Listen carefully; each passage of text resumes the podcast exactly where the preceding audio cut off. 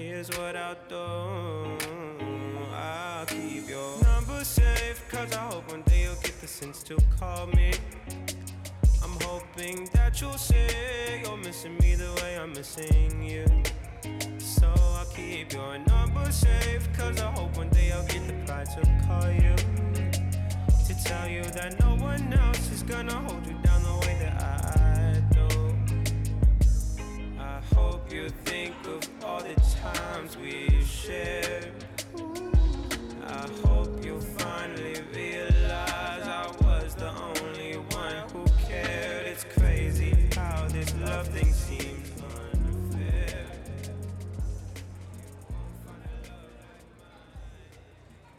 Good morning, Journey. Would you guys please stand and join us in worship this morning?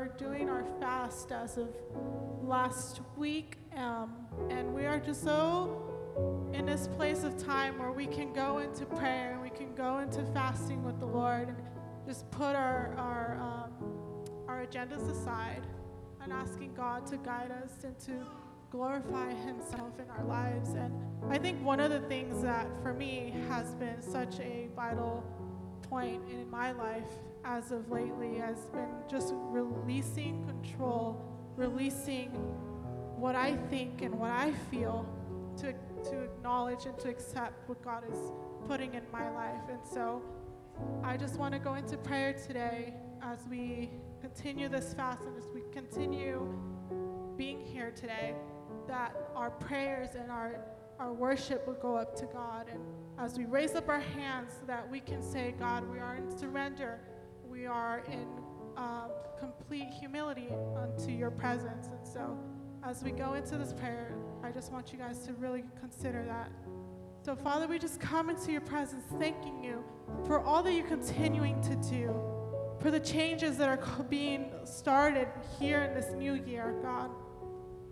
As we come and fast before you, as we, we uh, pray and as we read your word, Father, that those words in the, in the Bible just pop up and, and, and just be highlighted in our lives, God. That we can go in the directions and the guidance that you give to us as we go through this year, Lord Jesus. And we just pray, Father, that this morning will be a morning that is filled with your presence, filled with your word, filled, Father, for the things that we are desiring in our souls and our hearts, God. And that is more of you. Thank you, Father, as we continue this service, Lord. Show yourself, manifest yourself in this place. In your name we pray. Amen.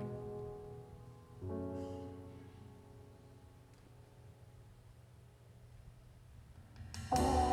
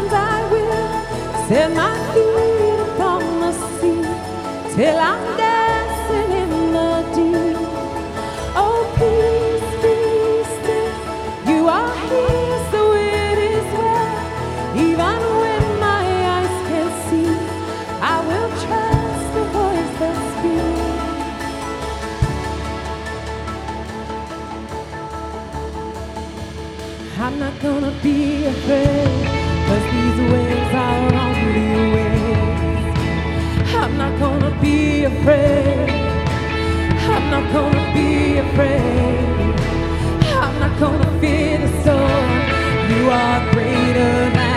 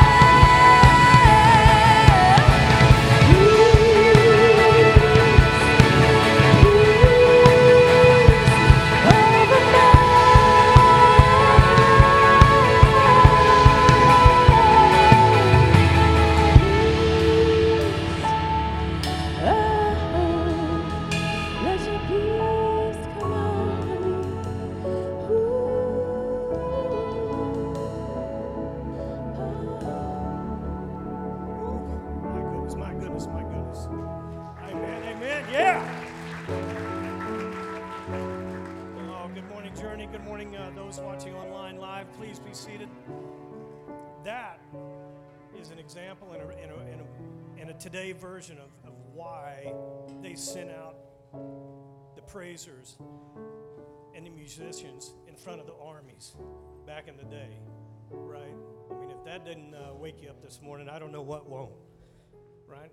Amen. Well, good morning. I'm, uh, I'm Dave, and it's my uh, honor to uh, just share a thought, a challenge, uh, an encouragement for uh, our tithing and our giving this morning. And as we've almost completed week one of our fast, hopefully you're engaging that with us corporately.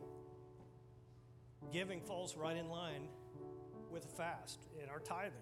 It's the same principle a discipline, a setting aside of the first best or the first worst distraction when it comes to distractions, rather.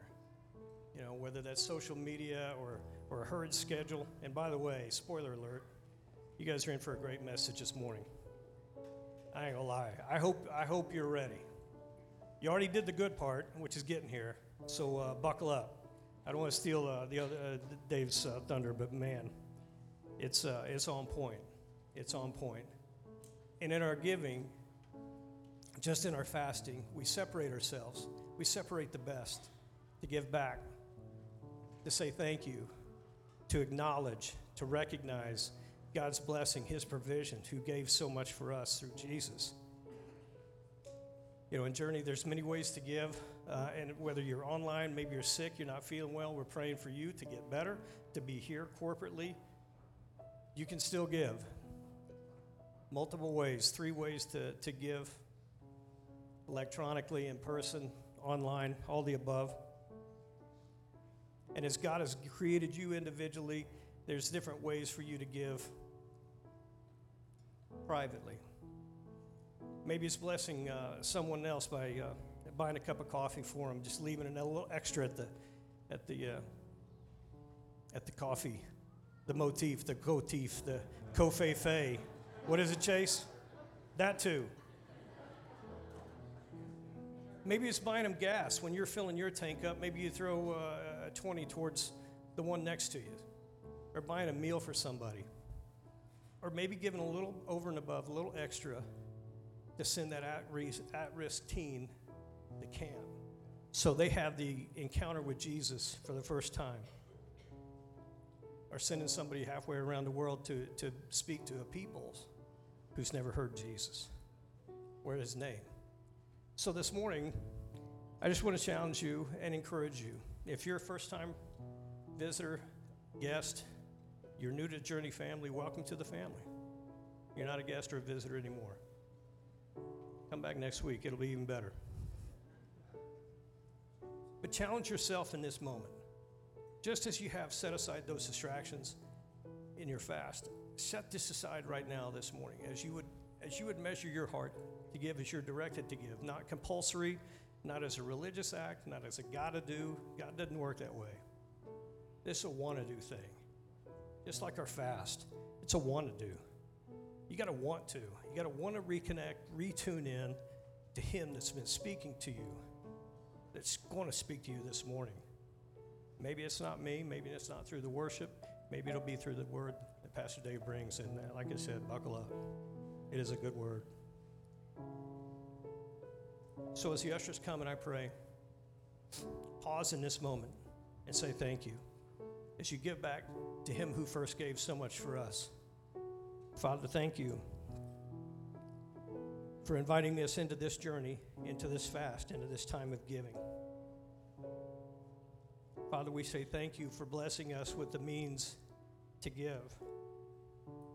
That you never raise our standard of, of living through our blessings, but you try to raise our standard of giving through that blessing so that we can bless others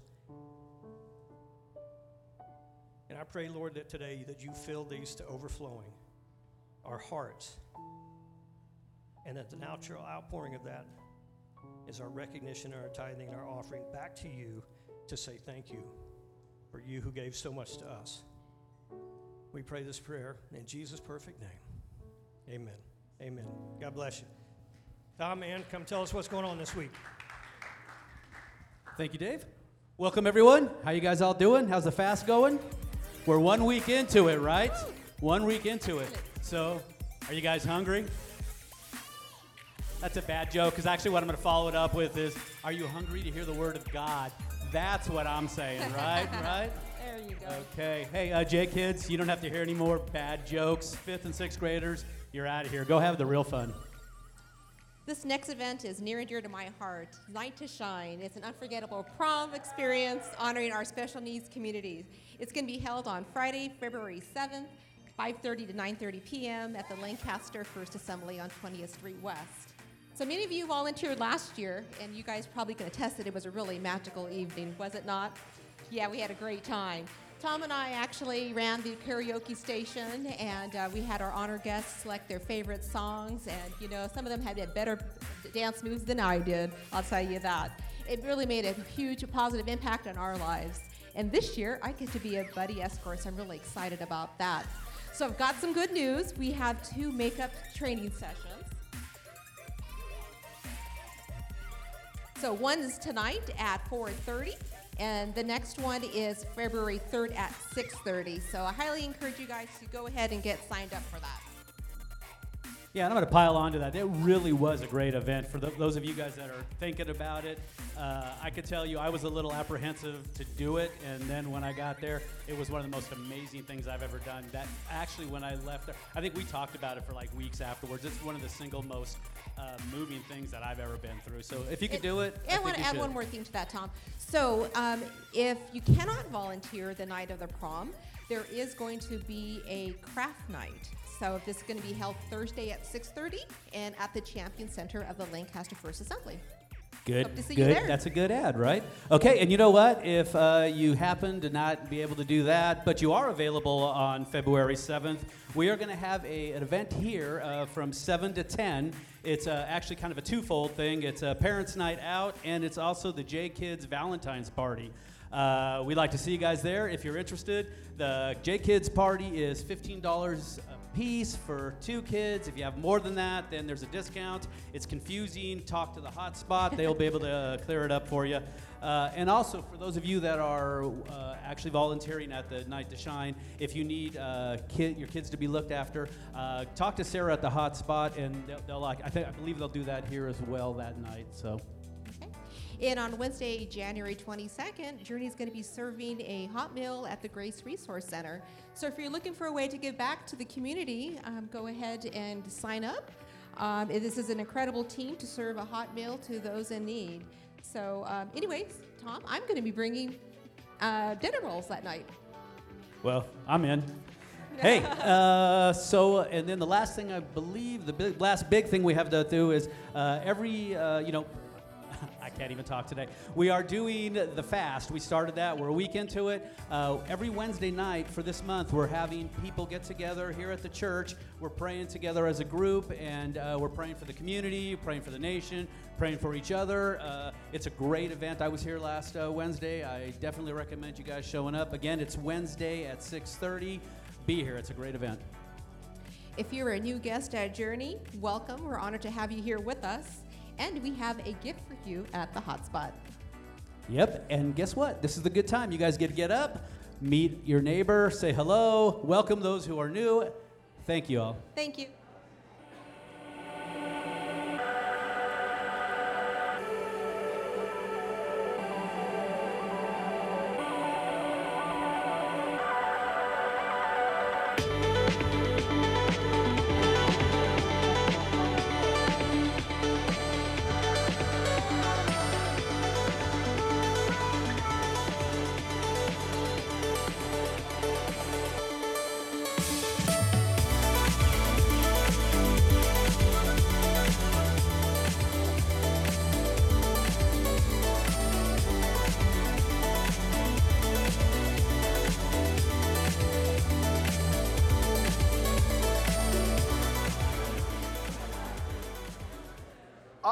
Guys, grab a seat. We're going to get rolling here. Got a little bit of information to cover before we let you go.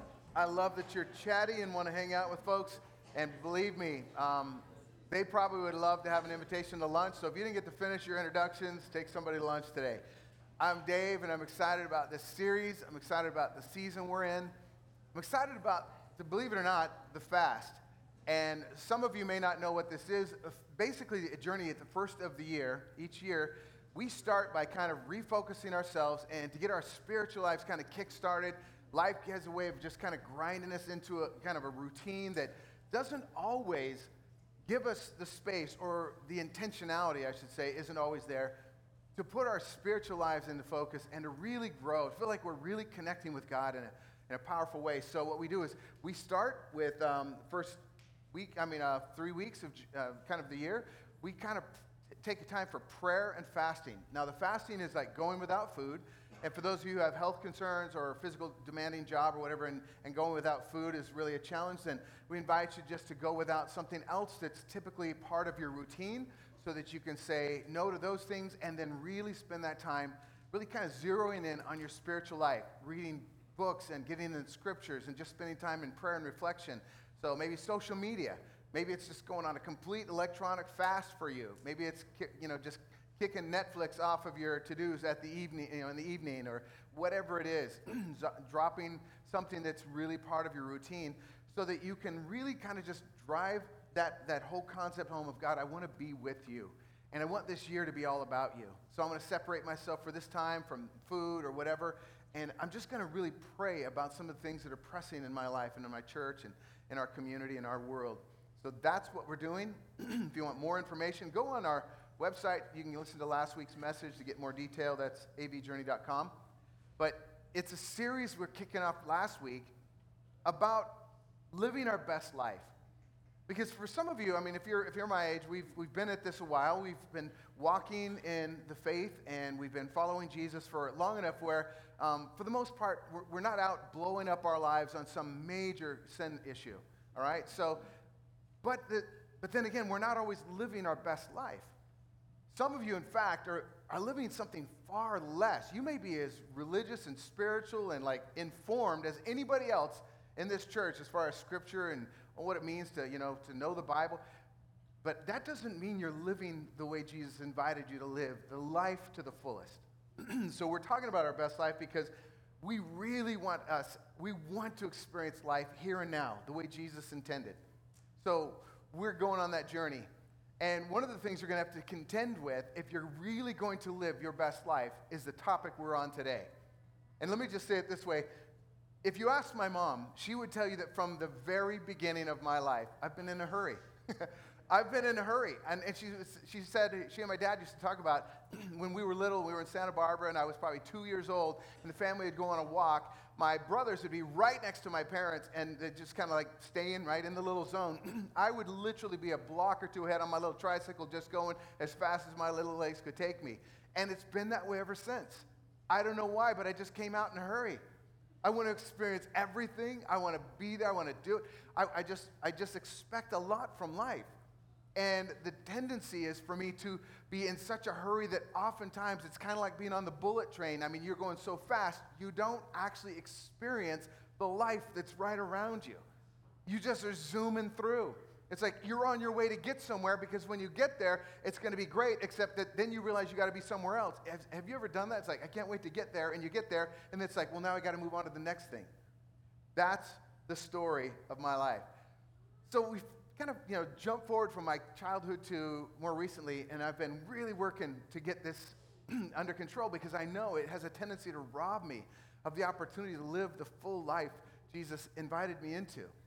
So over the holiday, we decided as a family we're going to go to Disneyland. And it's one of our favorite places. We love it. I mean, I wake up at the crack of dawn and I've got the Disney you know, music going in the house. It wakes everybody up and we're all charged up. Like, yeah, you know, it's, a, it's just so much fun. And we get in the car and I'm just determined, you know, because I know myself. I'm the one that's always like, get up, come on, guys, we got to. And because we were told by friends, if you don't get there at opening, because it's the holidays, um, by 10 o'clock, the park will have reached capacity and they'll close it. You, you can't get in or you, you, you know, you, you won't be able to, to enjoy it. So basically, we are like, okay, we're going to be there at opening. And my daughter's going to come from Costa Mesa. She's going to meet us. It's only like 25, 30 minutes from there.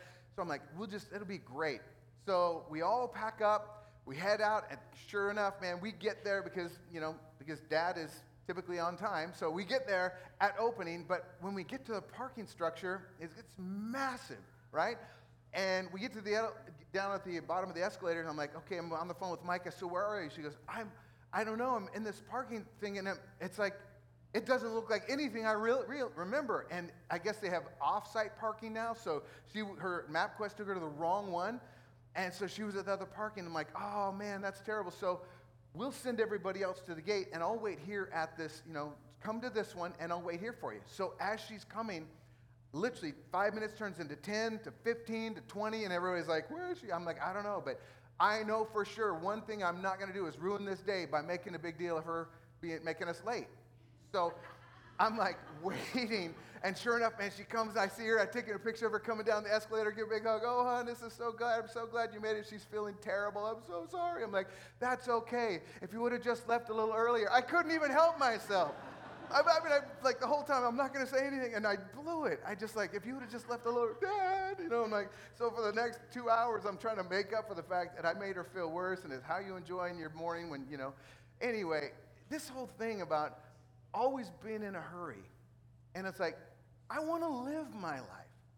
I don't want to wait to live, because I find that so many of us, we're waiting to live we literally go into this experience where it's like, man, if I could just get out of high school, then I could, you know, then I'll be on my own. I can make my own rules, have my own life. And, or then when I'm in college, when I get done with college, I'll start my career. We're waiting for the next thing. when I get, oh, when I meet that special somebody, and when I get married, and oh, when we have kids, when we reach this income point, when we have the, our own house, or you just keep adding on when I get to, when I get to. And if you notice, the finish line keeps moving. And every season, we're not living it, we're waiting to live. We're waiting for the next thing, for the next season, for the next whatever. And I've learned that in my life, if I don't intentionally stop myself, I will wish away the moment I'm in, waiting for the better one that I think will come after. So, this is why we're like taking a look at this.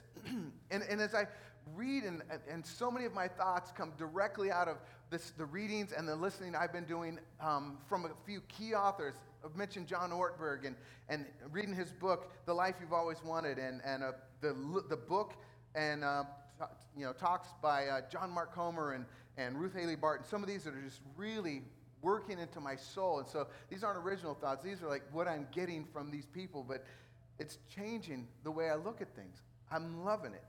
Well, one of these people, John Ortberg, during one of the busiest times in his life, he was pastoring um, as a staff member, and at the time, I believe it was the largest church in America, and he was, it was just like going crazy. It was growing like crazy, and his demand, the demands on his time were so intense that he calls his spiritual mentor here on the West Coast, a guy named Dallas Willard, and he asks him, Dallas, what do I need to, the pace of my life is unbelievable. What do I need to do to truly be spiritually healthy? How do I protect my soul? What do I do? And I, he said that he, it was amazing. It was Dallas had a long pause, and then he said, John, you must ruthlessly eliminate hurry from your life. And then another long pause. And John's writing that down. He's like, oh man, that's really, really good. So ruthlessly, ruthlessly, ruthlessly eliminate hurry from my life. Got it. Now, what else? And another long pause. And Dallas said, There is nothing else. John, you must ruthlessly eliminate hurry from your life. Hurry is the great enemy of the spiritual life in our day. And, folks, this is kind of the theme of my talk today. We're looking at our lives in this busyness and this pace that we as Western Americans have taken.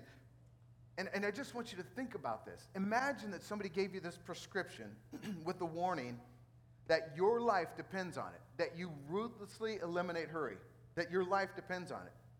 And you think about it because isn't it possible that the very life you dream of does depend on it?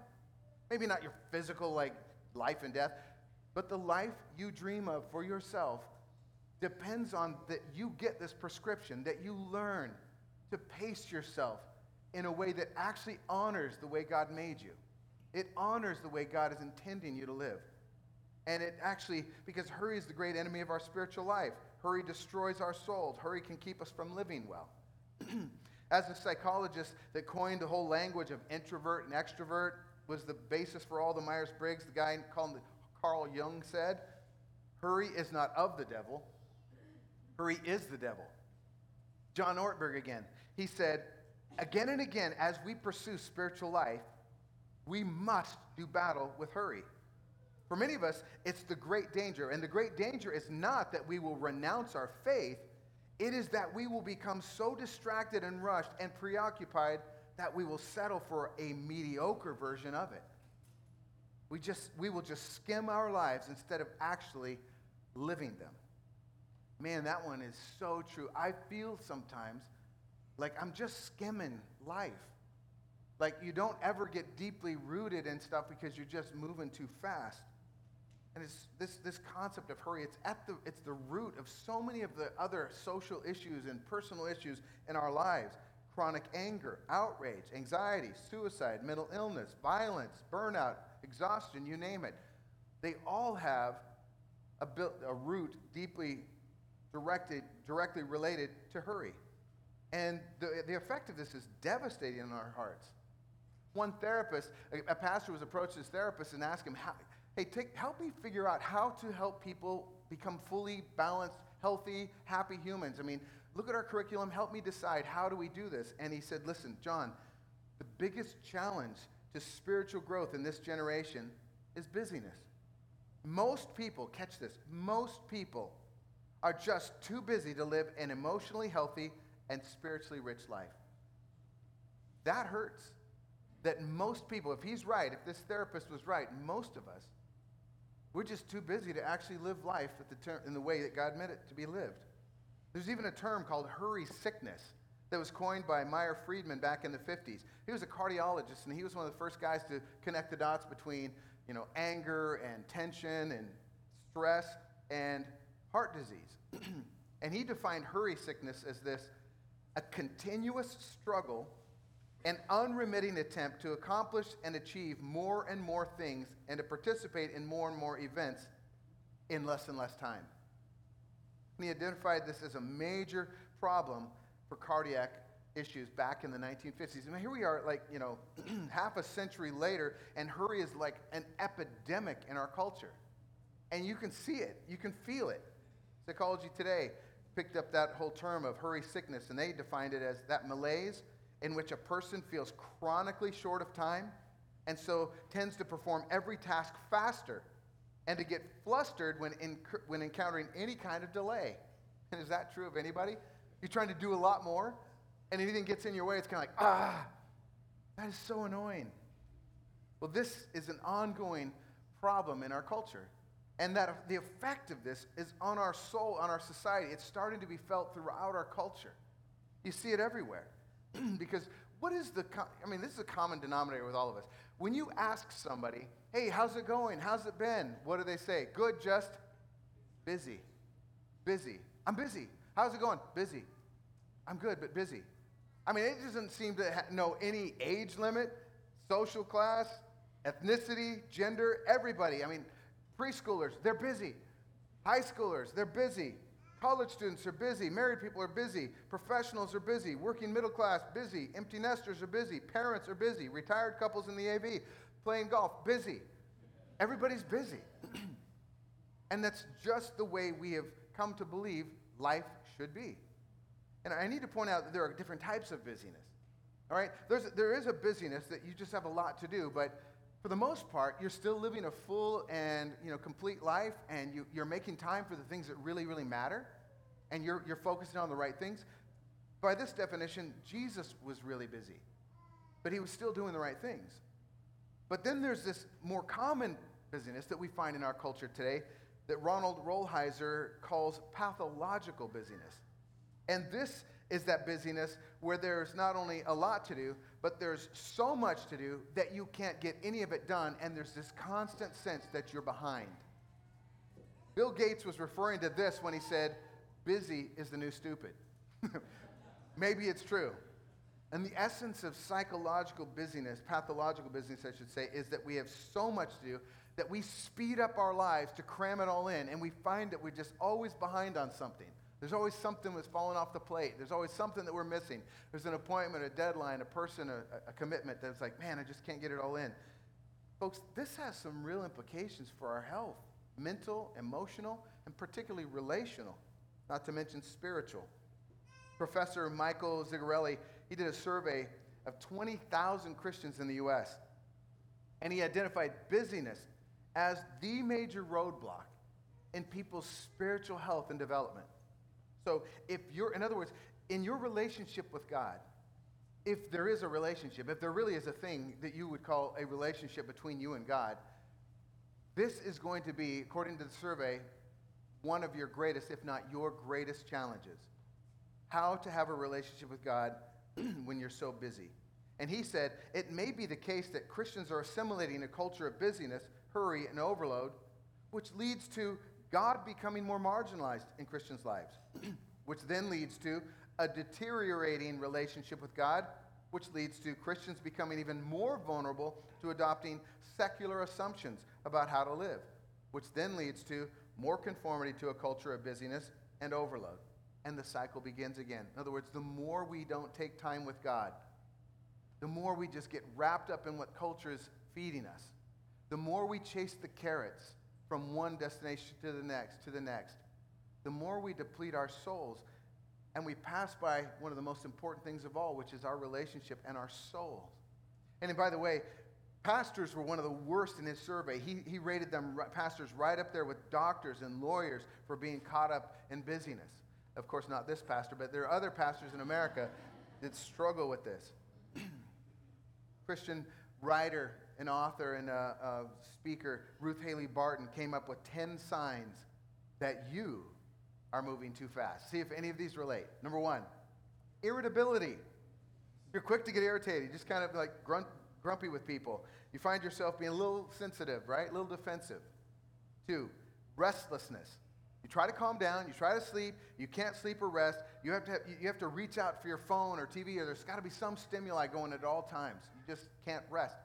I was, I was telling the first service, I think it's funny that, I mean, I am such a light sleeper. I could hear a cricket fart and it'll wake me up. And it's like, what was that? Lori, what was that? And yet, I could literally every just about every night I get I'm so exhausted by the time I sit down and plop down for the little few minutes of TV that once we get a show started I'm like TV's blaring people are talking everybody's out and I'm out cold but man you get silent I'm like what is going on you know I it's weird how we are restless. Okay, compulsive overworking. That we just can't stop answering emails or texts or being on, you know, we're busy working, working, working, thing after thing. How about number four? Emotional numbness. We just have this narrow range of emotion. We're never terribly high or terribly low. We're just kind of there. I mean, we just have a very small bandwidth in our, in our emotions. How about number five? Escapist behavior we find ourselves slipping out of this mundane to places like Netflix or, or you know, some special TV show or a game, or we just, we just kind of get away, or social media, we're always, or shopping, or whatever your, your narcotic is of choice, just to get out of it. How about number six, disconnection from our identity and our calling? we forget who we are and who we're not what we're called to do and what we're not. And we just kind of fold right into the culture of the tyranny of the urgent, do what's immediate. We're like, we're like ambulance chasers, man. There's always an emergency, always an emergency. You deal with what's right in front of you, just the crisis. And things have to be a crisis in order to, to get on your schedule because you're just too busy. Then there's number seven, not able to attend to human needs. Basic things like sleep.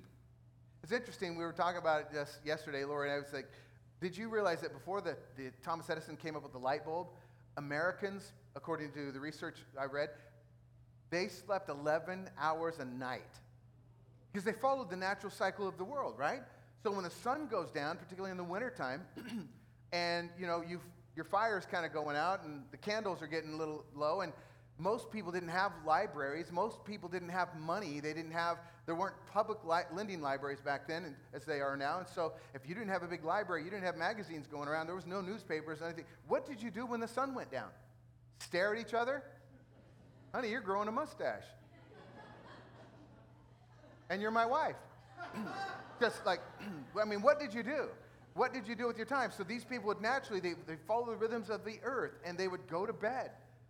And so that's where now, 11 hours back then, and you flash forward to now where the average American gets seven hours of sleep a night. So you do the math, and we are cutting ourselves out of four, some of us five hours of sleep that the Americans used to have when there was a similar, I mean, a, a sane pace of life. And you realize, and, and you look at the anger and the, the explosive culture that surrounds us in our politics, in our just our rhetoric, in the way we talk to one another, in the way we, we respond at our cash registers and how we treat people, how customer service is no longer customer centric, how it's just all about you know the corporate or the person behind the counter getting getting the, bo- the job done or whatever. It, we we look at the culture we live in and we're like, do you think there's any correlation to the fact that we don't rest and the fact that we're kind of cranky and on edge? How about this one? Number eight, eating fast food more than home prepared meals. Don't even want to go there.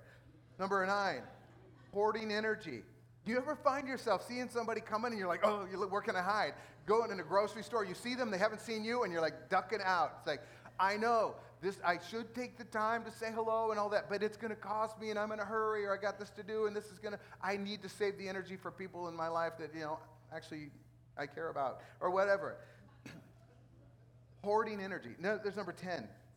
Slippage in our in our spiritual practices, where it's, it's like, I know, I know, I know, I I need to be in church or I need to spend time with God, but man, once this project is over, once the season, once the soccer season, or once the football, whatever, you just fill in the blank. And that just, we just find that our love for those things just goes down as, as our time diminished. That our to do list gets larger and our love capacity gets smaller. So let me just ask you, how are you doing? And again, I didn't mean to be, a, this wasn't meant to be a bummer sermon, by the way. I'm not trying to beat up on anybody or make you feel bad um, because I've figured all these out and I've cleared my life of all this, so now I'm talking down to you people. I mean, this, this is us, you know?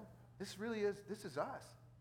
But unless we figure this out, unless I figure this out, unless I really put some steps in place, I'm going to miss the best life. I'm, I'm just going to race through it and like, oh man, I can't wait. And you know what I find that most American Christians are now thinking, and at least a lot of the in the culture that I grew up in, well, that's fine. We just blow this life because we get another one forever. I just, I mean, I'm, I do not have time for this one to, to live this one well, so I'm just, I can't wait for heaven. And it's this escapist mentality that I can't wait for Jesus to return because I really screwed up this life and I'm not prioritizing well and not particularly good at doing the things Jesus, but you know, in heaven, we're going to get it all right. What if God was really counting on this to be the beginning of forever? the point is, there's more at stake than just our emotional health. Truth is, what I've discovered is you cannot live a hurried life and a happy life all at the same time. You cannot skim the surface and be deep all at the same time. You cannot be going 100 miles an hour and put down roots and really develop relationships and love at the same time. I, when I'm busy, I get more and more hurried. I feel more stress. I get you know, less sleep. I lose my joy. I'm less productive. And, and the worst, I can't hear from God. And that's a real bummer when you're trying to present to others what you heard from God and you haven't got a thing. So, this is one of those things. I'm just going to say that, man, when it comes to our spiritual lives, I, I want us to really just kind of dial back and, and just maybe if you were just to mentally pull out your just your daytime, your schedule, your iPhone, whatever it is you have, and just begin looking at it. What consumes the majority of your life? If it's not even on a schedule, but it is just what you do, what is it that's gobbling up the majority of your time? And, and, and would you honestly say, that is my priority? That is what I'm living for. That is what I take delight in. This is what brings me life. And I feel more full, more joyful, more con- but just more complete because of these things on my schedule? Or would you say those are necessities? I just do those to get through so I can get on to the things I love, which get about this much of my time, and the rest of it gets this? What I want to say is that there's a spiritual aspect of your life that is losing ground if you allow yourself to get so busy you can't slow down for life. And what I mean by spiritual life is your capacity to receive and give in a relationship. For there to be that give and take where people really are. Do you know, have you been around those people you just delight to be around them? I mean, are those people in your life that it's just like, you just look forward to it? And then those people, it's kind of like, eh. And then those people like, uh uh Which one are you to other people? How, what is it like being on the other side of you? In order for us to really get into this, I, I just want you to think about it for a moment, just in terms of your relationship, first with God.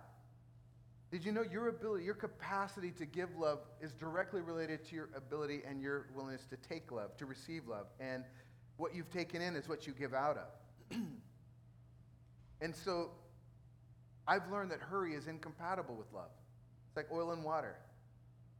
Japanese theologian Kosuke Koyama, he wrote a book called The Three Mile an Hour God. And three miles an hour, if you think about it, is basically the speed at which an average human walks. Because apparently, three mile an hour God is the God who he goes slower. And this is what he said God walks slowly because he's love. If he is not love, he, wouldn't have, he would have gone much faster. But love has its speed. It's an inner speed, it's a spiritual speed. It's a different kind of speed from the technological speed of which we are so accustomed. It is slow. Yes, it is Lord over all other speeds since it's the speed of love. And we just think about that. There's a reason why we talk about a walk with God, not a run with God. Our relationship is, uh, you know, how's your walk with God? Because God does not run very often. He moves at a different pace. Have you ever seen those people in the mall or like maybe at Disneyland or somewhere there, that parent that's trying to get their kid and like the parent is just like dragging this poor little thing and their little legs just won't keep up? That's our culture. But when you look at the kingdom culture, it's God who's moving slowly, and we're dragging Him. We're trying like God, you know, we're running a million miles an hour, and God's just like, there's a better pace. We're we're going to slow down now. And we see this in Jesus of Nazareth. And for today, I want to open our, you know, just the scriptures to a story where Jesus kind of exposed us to what it looks like to be a person who is so valuable, so busy, so important, and yet so available so in the moment, so connected to his soul and to what God was doing that he could always hear the Father's voice. He never lost that in the busyness of other things. I, f- I find it interesting. Dallas Willard was once asked to describe Jesus in one word, and after just a second, he said, relaxed. Relaxed. And what would you say if you were asked to describe Jesus? Brilliant, wicked smart. I mean, what was he? He was he was so kind, he was loving, he was wise, he was all these things. Would you say relaxed? That wouldn't have come to my mind. But when you follow in the steps of Jesus, when you take on, as we said last week, as you walk in the easy yoke of our rabbi, there's a pace at which life literally begins to harmonize with the world around it. He was so present to God, he was so present in the moment. Think about how many of the stories in the gospel where Jesus just breaks out in a teaching was a result of an interruption. It was just a response to somebody's question or a situation that came up. He was there, he was living it right then. He had emotional energy, he had mental energy, he had focus enough to deal with what was coming and to really respond well. I love what C.S. Lewis said. C.S. Lewis said, How you respond to an interruption is who you really are. I'm like, ouch. As a parent, think about it. It just got real. I mean, in those unguarded moments when your children are like, Dad, Mom, Dad, Dad, Mom, and you're just, there's so much demanded that you don't have time to craft a response to some things that just your daily life, your interaction with your kids, your, your spouse, or your best friends. Well, how you respond to the unexpected, unanticipated interruptions, that's who you really are. Jesus responded with compassion and wisdom, presence, love, and he calls his apprentices, he calls his followers to walk this way. Luke 10 25 is the story. Pick it up in verse, yeah, 25. One, on one occasion, an expert in the law stood up to test Jesus. All right, so Jesus is already going about his day, and this is an interruption. this is unscheduled. Teacher, he asked, what must I do to inherit eternal life? now, in the West, we read this as, hey, what do I have to do to get into heaven when I die, right? That's the Western mindset. Now, first century Jewish person, they were seeing it from a different lens. For them, it wasn't about what happens when I go somewhere else. He, he would have been asking, when the kingdom of God arrives, right here on earth, in Israel, in Jerusalem, when God sets up his throne, when the reign of God begins, What do I need to do to be a part of the, the work and the activity? When God punishes the wicked and he, you know, he raises up the poor and the humble and blesses those who are righteous, and what do I have to do to participate, to be in a good place and good standing for that life there? Jesus responds, What is written in the law? And he replied, How do you read it? So he's asking, the guy is asking, Hey, Jesus, what's your interpretation of Torah, right? And Jesus said, Well, how do you read it? What do you think? And the guy goes, Well, love God. From he just quotes right from Deuteronomy 6, which was known as the Shema, which is basically the central prayer of the, of the Hebrew Bible in life. It's like, well, love God with your heart, with, with all your heart, with all your soul, with all your strength, and with all your mind. right? And then he even adds, he tosses in another one from Leviticus chapter 19 to just kind of like, and put the icing on the cake. Oh, and Jesus, love your neighbor as yourself, right? Not only do we love God, but we love our neighbor. If that sounds familiar, it's because Jesus answered the question, uh, that same question that same way earlier in his story. And Jesus answered 28. You have answered correctly, Jesus replied. Do this and you will live. Yet do this, walk this out, loving God with your heart, soul, mind, and strength, loving your neighbor as yourself, and you will experience life in the kingdom. Now, interesting that he mentions live, not as you will one day begin to live when you get to heaven. They didn't even think in those terms. He's saying, listen, the kingdom of heaven has already come. Jesus is exposing him to this reality that the kingdom of heaven came with me, it came with Jesus, and it's now available to anybody. And to enter into it, you step into the life God offers. I mean, when you, the minute you receive Jesus and open your heart and experience that time where it's just like, God, I, I come to life on your terms. Surrender all that I am, confess all of my sins, and I just, I adopt now your way of looking at life and your way of living the life you've given me. That's what it means to, to become a follower. He's like, when you do that, life begins then. You don't wait for heaven for eternal life to begin. Life forever begins right now. And he's like, this is what you do. And if you do this, you'll be you'll enter into that life God intended, that life that goes on forever. So Jesus is saying, listen, it starts now, and it starts with a decision. Come and live this way.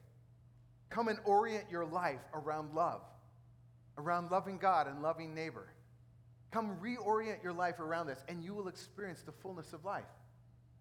But then it goes on. It isn't in there. Verse 29. But he wanted to justify himself. So the guy's like, hey, listen, Jesus kind of made me look bad because he, he told me what's obvious, and so I want to look good. Have you ever had one of those moments where somebody kind of calls you out on something, you're a little awkward and a little embarrassed, so you kind of defend yourself? you, you kind of, your little mechanism comes up, and, and you, try, you want to feel good, you want to justify yourself? This is him. So, so he asks Jesus, okay, okay, then who's my neighbor? Never ask Jesus an you know, open-ended question. Never try to trap Jesus. So Jesus, and I think this is one of the most famous teachings we know, and it's interesting, it just comes out of a reply, an off-the-cuff, you know, response to an interruption. Here's the story. Jesus responds, he says, in reply, Jesus said, A man was going down from Jerusalem to Jericho, and he was attacked by robbers. They stripped him of his clothes, beat him, and went, and went away, leaving him half dead. a priest happened to be going down that same road. And when he saw the man, he passed by on the other side. So to a Levite, when he came to the place and saw him, passed by on the other side too. So, but a Samaritan, when he traveled, he came where the man was, and he, when he saw him, he took pity on him. Also translated compassion or mercy. He had mercy. So he went to him, he bandaged his wounds, pouring, in, pouring on oil and wine, and then he put the man on his own donkey, brought him to, the, to an inn, and took care of him. And the next day he took out two denarii. A denarii basically is a day's wage. So just picture whatever you make in a day. He took out two days' worth of his life, his wage, and he gave it to the innkeeper. Look after him, he said, and when I return, I'll reimburse you for any extra expense you may have.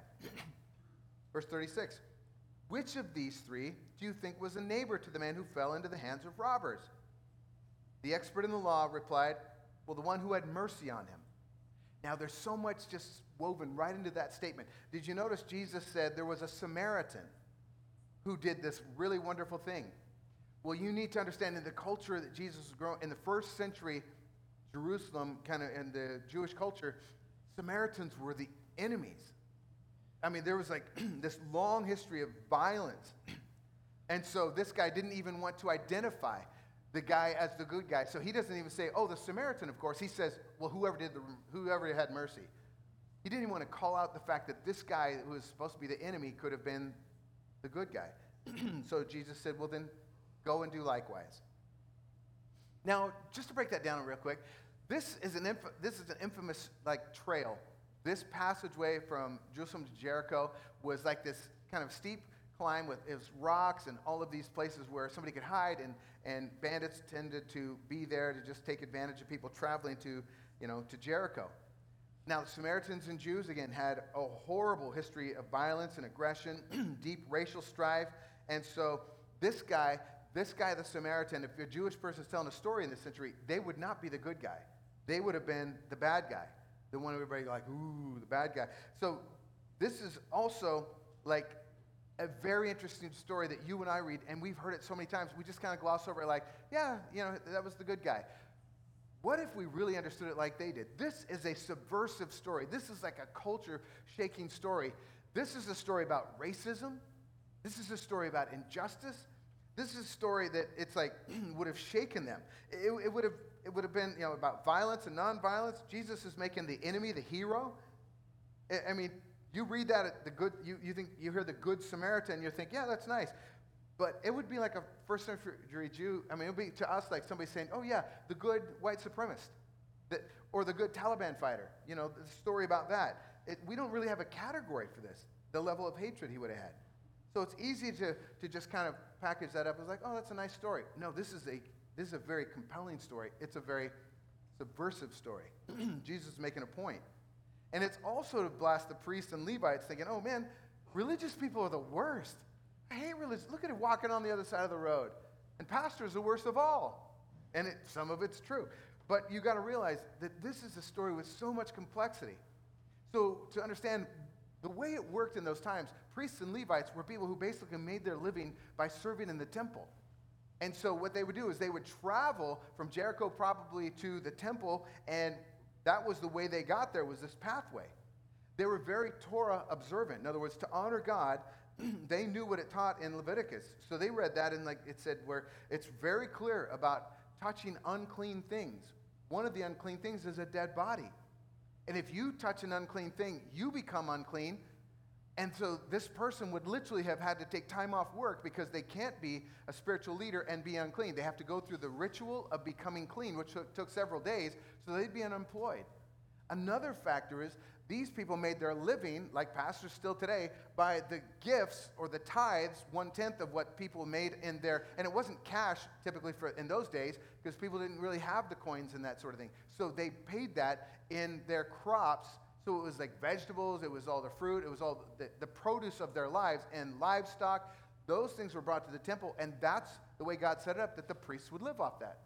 They got a portion of that, and that's their living. So picture this priest or this Levite packing the food that they were about to feed their family. They had just served their two weeks because they were two week kind of rotation sort of thing. So they got their two, they, they packed their food, they, they're on their way home to honor their family, and then they come across a dead body.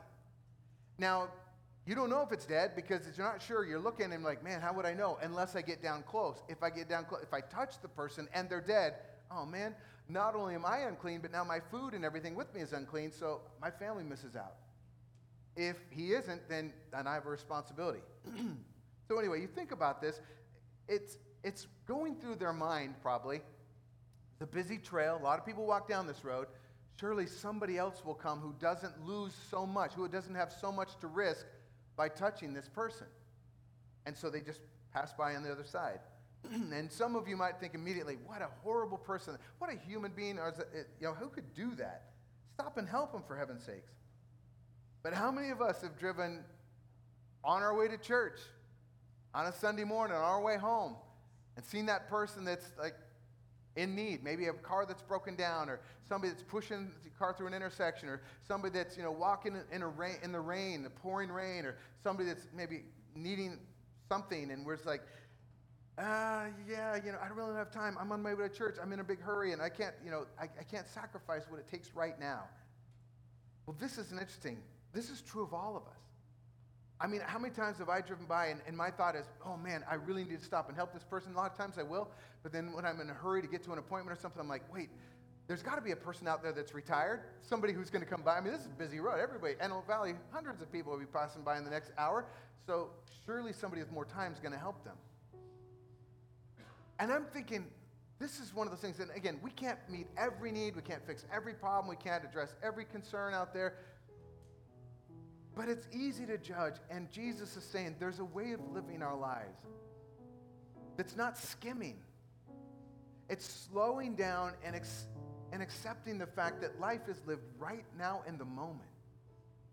This is the life that you have. You don't have tomorrow. You can't go back to yesterday. You have this moment. So, with all your hurry, all your busyness, all your schedules, and all the things you've got to do, do you have a moment to love? Do you have time to stop and just connect with whatever's going on around you, the people primarily, the relationships? Hurry sabotages our capacity to live in love. It's incompatible with love. And I just want to give you a couple things to take home today. So, as we practice this, as we look at the story, as we look at who we might be in Jesus' illustration, the first thing I want you to practice this week is this pay attention. Pay attention. Again, you, you don't have to go out and seek out every problem in the world to correct, but watch for the ones that God intentionally just seems to drop in your path. The one that you have to make a conscious decision to go the other, to the other side of the road for.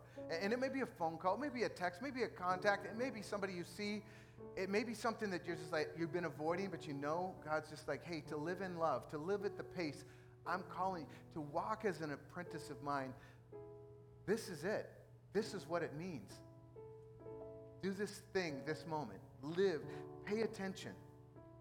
Pay attention to the speed at which you're moving right now, to, to the pace of your life, to the way you feel when you get someplace. Pay attention to right where you're at in relationship with others. Pay attention to your soul. Maybe go back to the list, Ruth Haley Barton's list, and think about, man, where am I just depleted and losing energy? Pay attention. Next one. Practice slowing. John Ortberg called this practice slowing, where you literally like put yourself in moments where you can't rush through it. And if you're like me, if you're one of the persons that pulls up to a stoplight, and as you're approaching, you're looking at which is the shortest, which has the fewest cars, and which one looks like they're going to really take off and go, you know, get this thing done, and which ones are going to sit there and look at their phone for a while. So get in that line. You know, at the grocery store, if you ever look at all the things that you're going to the, to the line, you're like, oh man, as you're coming up, you're looking at who's got the most stuff in their basket, which person at the counter is talking to them, you know, just taking time and gabbing all day. Where is the quickest line? If you're the person who just is in a hurry, Practice slowing. I've been doing this. I've been trying to drive the speed limit. It's driving me crazy. But I'm like, oh man, um, yeah. If I don't, if I don't do something to really practice this, I'm not going to get any better at it.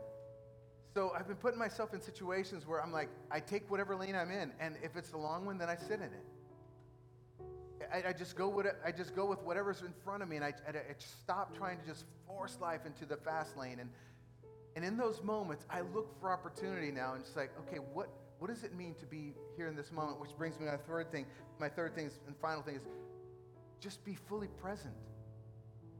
Just live this moment. Quit living the next one or the one behind. Live this moment. Who's in front of me? Who's here? What is God saying? What does it mean to, to walk in the easy yoke of Jesus in relationship right now? How do I cultivate those opportunities that are right before me? I find myself heartbroken that sometimes I'm missing some of the best moments in my grandson's life because I'm always running and ju- just chasing that next thing. I'm doing that with sometimes with my own life and with my spiritual life. What are you missing? And this morning, I, I just I just want to take a moment just for us to take a breath and just be fully present right here. Would you just join me with maybe closing your eyes and just giving a moment of reflection. Just as you as you close your eyes, just become aware for a moment of your of your own life. Where's your mind? Is it racing to the next thing? Is it somewhere else? On something else? How's your heart? Is it attuned to maybe fact that God has brought you here for a very intentional purpose that you you might be hearing something from him that could really change your life today?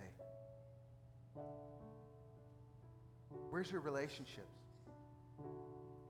Are the people that are around you right here, right now in this room, the people that really you value, they're, they're important to you, do they know it? Are you living your best life relationally? Now, just, just join me in taking just take a deep breath and just hold it for a second. Just kind of breathe in. And as you breathe in, now breathe out slow. As you breathe in, it's called the, you know, the, the breath prayer where you breathe in and you just take in all that stuff that's tension and all that stuff that's going on. You're like, ah, man, that's all stuff. And then you just let it go and you give it to God. Whereas you take in a fresh, deep breath, you're just saying, okay, God, all that stuff that's building tension and frustration and gathering, you know, steam for, for a less effective life, I just, ah, as I breathe it out, I just give it to you. I want to wake up to the moment that I'm in. I just want to live in this present space and I and want to acknowledge and see what you're doing. I want to join you in this incredible work you're doing in the world. The kingdom of heaven has come and it's partly here now. I know it's coming later too when you arrive on the earth, but if it's launched now and I get to participate in it now, I don't want to miss it. So I just tune in. And folks, as we do this, for some of you, it's like this is the best day. It's just like, man, I'm just going to live this day fully. For some of you, it's like you're so stressed right now. This is this is freaking you out, and it's like, God, let's just give it to Him. God, we give you all our fears, our frustrations, that the FOMO that we we just feel like we're racing through life because there's something we might miss, and God, we just slow down. Breathe in the good life and the good air that you've given, and we just we just acknowledge that our life is at a crazy pace. We want to experience our best life. So we submit to the, to the pace of Jesus and we invite you to lead us this week. That we'd be conscious of the, the way that you're working and the people that you're sending and the opportunities you present. Give you thanks and praise, Lord God, and we just look forward to the moments that we get to spend as we ruthlessly eliminate hurry from our lives. Pray this in Jesus' name. Amen. Folks, stand with me. We're going to worship. We give one last song before we head out. Let's uh, come back next week. We'll continue. Let's worship together.